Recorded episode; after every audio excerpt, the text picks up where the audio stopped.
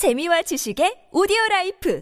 팟빵 안녕하세요. 군사돋보기입니다. 그렇게 세계 최강이라 자랑해 대던 러시아군의 수많은 무기 체계들이 이번 전쟁에서 수없이 굴욕을 당하고 있는 와중에 의외로 별것 아니라 생각했던 러시아의 무기 중 하나가 우크라이나군에 대한 큰 위협으로 작용한 것이 있습니다. 바로 러시아가 자체 개발한 란셋 배회 탄약 드론인데요. 이 무기는 직접 날아가 부딪혀 폭발하는 방식의 공격 드론의 일종이지만 공중에서 오랜 시간 체공하고 있다가 인공지능을 통해 스스로 적 위협을 포착하고 공격하는 것이 가능하기에 아주 잠깐씩만 모습을 드러내는 우크라이나군의 우크라이나의 무기들도 이에 의해 피해를 입는 사례가 점점 늘어갔습니다. 현지 시각 10월 18일 우크라이나 전장의 여러 무기들을 소개하는 우크라인 Weapons Tracker 트위터 계정에서는 모습을 드러낸 우크라이나군의 S-300 방공 시스템의 미사일 포대가 공격받는 모습이 공개되었고 이전에도 자포리자 전선 어딘가에서 우크라이나군의 S-300 방공 시스템 미사일 발사대 두 기가 격파당했다는 소식이 여러 OSINT 정보통들의 보고로 인해 알려지게 된 바 있는데요. 현지 시각 11월 4일 러시아 국영통신 리아노보스티에서는 우크라이나 해군의 규르자 M급 순찰정이 러시아군의 란셋 배회 탄약 드론의 공격을 받고 파괴되는 모습이 공개되기도 했습니다.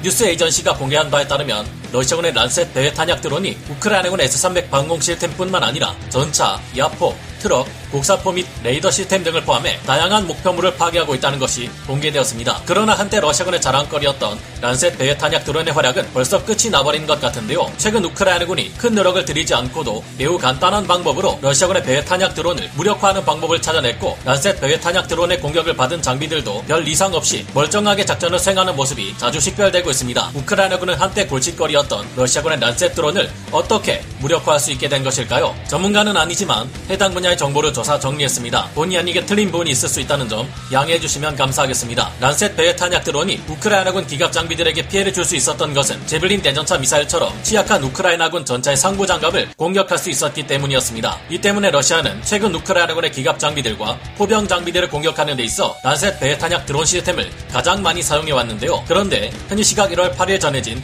여러 OSINT 보도에 따르면 최근 러시아군의 란셋 배회 탄약 드론 시스템에 피격당하고도 멀쩡하게 움직이는 우크라이나군 장비들의 사례가 계속 보고되고 있으며 란셋 배회 탄약 드론 시스템의 신뢰성마저도 굉장히 형편없는 것으로 드러나 충격을 주고 있다고 밝혔습니다. 우크라이나군 동부작전 사령부에서는 최근 1월 7일에서 8일 사이 러시아군의 란셋 배회 탄약 드론이 아군의 T-64 BV 전차 한 대를 공격했지만 당시 피격된 전차가 매우 간단한 야전 수리만 받고도 즉시 전선에 복귀해 임무를 수행하게 되었다고 전했는데요. 당시 러시아의 란셋 배회 탄약 드론은 우크라이나군 T-64 BV 전차의 포탑 왼쪽 측면에 부착되어 있던 구형 Kontakt One 폭발 반응 장갑을 강타했습니다. 이때 Kontakt One 폭발 반응 장갑 블록 여러 개가 함께 폭발한 탓에 T-64 BV 전차 차체의 궤도 커버 상부가 약간 찌그러지기는 했지만 그게 다였다고 하는데요. 폭발 반응 장갑이란 기갑 전투 차량 등의 보조 장갑으로 사용되는 추가 방어 장치인데요. 전차의 장갑 위에 두 장의 추가 장갑을 넣는데 마치 샌드위치처럼 그 사이에 폭발성 반응 물질을 내장시킨 형태로 제작됩니다. 소총의 총알처럼 약한 탄이 아닌 포탄처럼 강력한 파괴력을 가진 무기가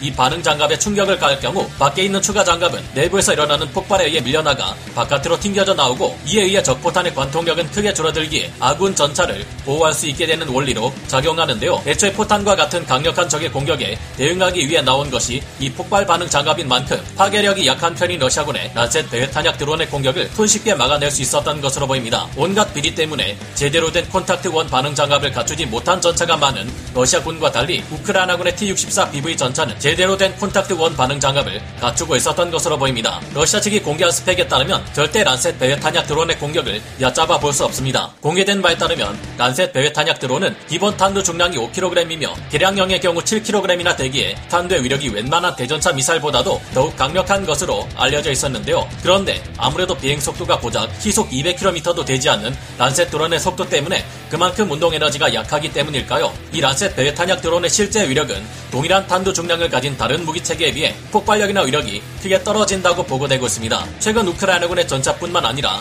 자주포는 물론 가장 많이 파괴된 서방제 자주포인 프랑스의 세자르 차륜형 자주포마저도 란셋 드론의 공격에 당하고도 파괴되지 않는 사례가 줄을 잇고 있는데요. 참고로 프랑스의 세자르 자주포는 차륜형인데도 발사할 때마다 땅에 spade를 박아야 하고 장갑 없이 완전히 노출되어 있어 18문이 우크라이나군에 지원되었지만 전장에서 16문에 달하는 물량이 파괴되어버린 상태입니다. 러시아군과 란셋 드론의 제작사인 잘라사 측은 이 드론이 대전차 고폭 탄두로 사용하고 있으며 개량형을 사용할 경우 tandem 탄두를 탑재하기에 반응 장갑 또한 무력화시킬 수 있다고 주장했지만 보기 좋게 이 말이 거짓인 것으로 드러난 상황인데요. 게다가 우크라이나군은 이 란셋 배회 탄약 드론의 공격을 무용지물로 만드는 기가 막힌 방법을 고안해냈습니다. 우크라이나군 관계자들은 간단한 그물을 포병 진지 위나 전차들 위에 펼쳐놓는 것만으로도 손쉽게 러시아군의 란셋 드론 공격을 막아낼 수 있다고 자랑하며 직접 전장에서 사용되고 있는 mesh dome을 보여주었습니다. 이 그물에 걸린 란셋 배탄약 드론들은 그물을 뚫지 못하고 폭발하지도 않아 아무런 피해도 줄 수 없는 것으로 드러났는데요. 실제로 전장의 여러 우크라이나군 전차 부대 및 포병 부대 진지에서 그물에 걸려 방전된